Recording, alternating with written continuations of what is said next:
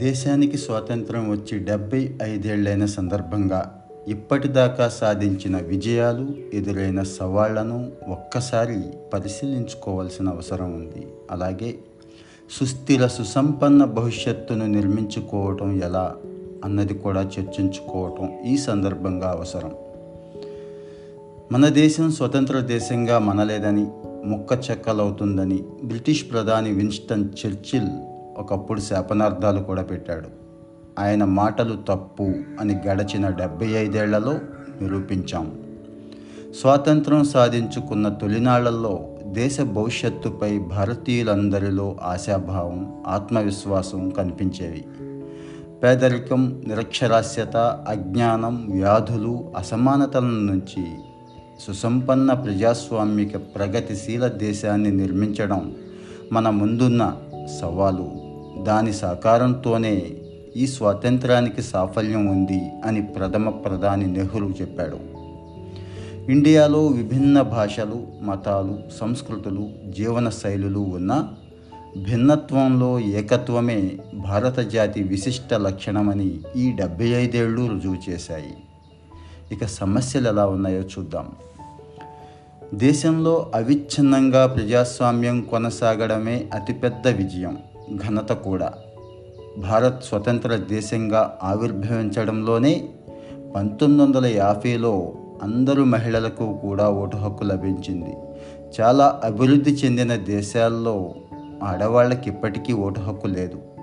స్వతంత్ర భారతంలో ప్రజాస్వామ్య మూల స్తంభాలైన శాసన కార్యనిర్వాహక న్యాయ వ్యవస్థల పనితీరులో కొన్ని సమస్యలు సవాళ్ళు ఉన్న గత డెబ్బై ఐదేళ్ళలో అవి ఆశాజనకంగానే పనిచేశాయని చెప్పాలి. వస్తు సేవల పన్ను వంటి కీలక సంస్కరణల గురించి పార్లమెంటులో అన్ని పార్టీలు కూలంకషంగా చర్చించిన తర్వాతే అది చట్టరూపం దాల్చింది. పార్లమెంటు శాసనసభల్లో విపక్షాల నిరసనలు అధికార పక్షం మంకుపట్టు వల్ల సమావేశాలు వాయిదా పడటం ఇటీవల కాలంలో బాగా ఎక్కువైపోయింది. పంతొమ్మిది డెబ్బై దాకా చట్టసభల్లో జాతీయ ప్రాముఖ్యం కలిగిన అంశాలపై లోతైన వివేకవంతమైన చర్చలు జరిగేవి. ఇటీవల కాలంలో ఈ చర్చల నాణ్యత పడిపోయింది. క్షీణించిన పార్లమెంటు శాసనసభల విశ్వసనీయతను పునరుద్ధరించాల్సిన అవసరం ఉంది. వీటిని జవజీవాలతో తుణికిసలాడే ప్రజాస్వామ్యాన్ని నిర్మించుకోవడం తక్షణ అవసరం. సమర్థ నిష్పాక్షిక న్యాయ వ్యవస్థ భారత ప్రజాస్వామ్యాన్ని పరిపుష్టం చేస్తుంది. గడిచిన డెబ్బై ఐదేళ్ళలో భారతీయ న్యాయ వ్యవస్థ సంతృప్తికరంగా పనిచేసింది. చారిత్రాత్మక తీర్పులు ఎన్నో ఇచ్చింది. ఎన్నో ప్రజాహిత వాద్యాలు స్వీకరించి కీలక ఆదేశాలు జారీ చేసింది. అదే సమయంలో అపరిష్కృతంగా ఉన్న కేసులు ఈరోజు కొండలా పెరిగిపోయి ఉన్నాయి. న్యాయం సులువుగా సత్వరంగా పేదవాడికి అందాలి అని ఇటీవల ప్రధాని మోడీ కూడా చెప్తున్నారు. ఈరోజు త్వరగా సాకారం కావాలని కోరుకోవాలి. దేశ ఆర్థిక సామాజిక అభివృద్ధిలో విదేశాంగ విధానం ఎంతో ఇంపార్టెంట్. ఇతర దేశాలతో ప్రయోజనకరమైన సంబంధాలను నెరపడంలో భారత్ సఫలమైన చైనా నుంచి తీవ్ర ముప్పును ఎదుర్కొంటోంది ఈనాటికి కూడా.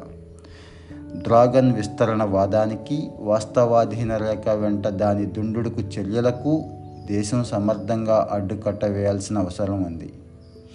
స్వాతంత్రానికి పూర్వం ఎదుగు బదుగు లేని భారత ఆర్థిక వ్యవస్థ ప్రస్తుతం వేగంగా అభివృద్ధి చెందుతున్నట్లు ప్రపంచ బ్యాంకు ఐఎంఎఫ్ కూడా గుర్తించాయి. రెండు దశాబ్దాల్లో భారత ఆర్థిక అభివృద్ధి బాగా పుంజుకుంది. సామాజిక అభివృద్ధి సూచికలు కూడా బాగా బాగుపడ్డాయి.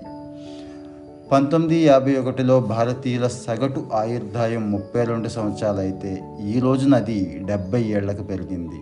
ఇదే కాలంలో అక్షరాస్యత రేటు పద్దెనిమిది శాతం ఉంటే అప్పట్లో ఈరోజు డెబ్బై ఎనిమిది శాతానికి చేరింది. సాటి బ్రిక్స్ దేశాలతో పోలిస్తే చాలా అంశాల్లో ఇండియా ఇంకా వెనుకబడే ఉంది. ఆర్థిక సామాజిక అభివృద్ధి పరంగా భారత్ చైనాలు పంతొమ్మిది డెబ్బైలో ఇంచుమించు ఒకే స్థాయిలో ఉండేవి. ప్రస్తుతం చైనా జీడిపి భారత్ కన్నా ఐదు రెట్లు ఎక్కువ. ఈ డ్రాగన్ కన్నా చౌకగా విదేశీ మార్కెట్లకు వస్తు సేవల సరఫరాపై ఇండియా దృష్టి సారిస్తే ఎక్కడో గొప్ప అవకాశం ఉంది. పారిశ్రామికోత్పత్తిని సేవల రంగాన్ని ఏకకాలంలో అభివృద్ధి చేయాల్సిన అవసరం ఉంది. భారతీయ బ్యాంకులు నిరర్ధక ఆస్తులను వదిలించుకొని తగినంత మూలధనాన్ని సమకూర్చుకొని గతంలో కన్నా మెరుగవుతున్నాయి. ఆధునిక సాంకేతికతలు ప్రత్యేకించిన సేవలు సమర్థ వ్యాపార నిర్వహణలతో బ్యాంకింగ్ రంగం అభివృద్ధి పదంలో నడుస్తోంది.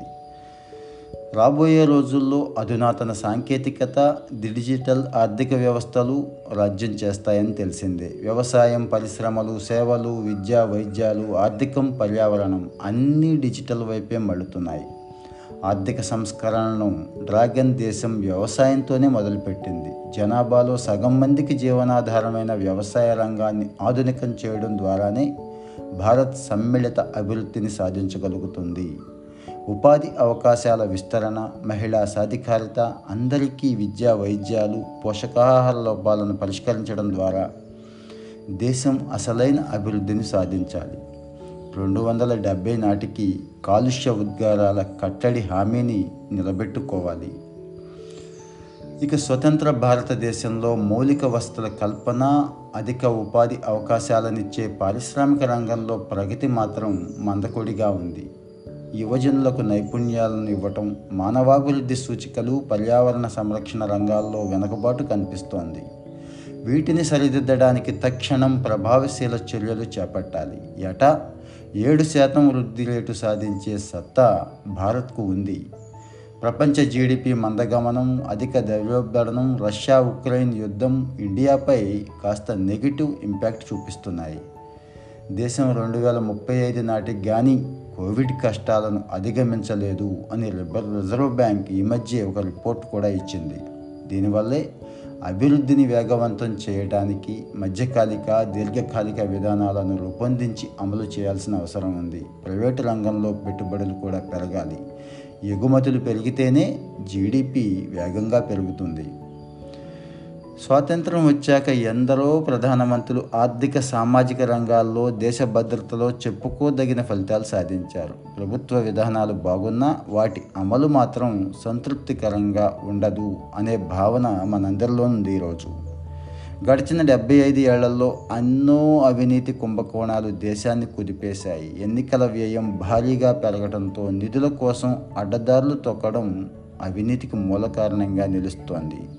అవినీతికి ఈ రాజకీయ అవినీతే తల్లివేలుగా నిలుస్తోంది.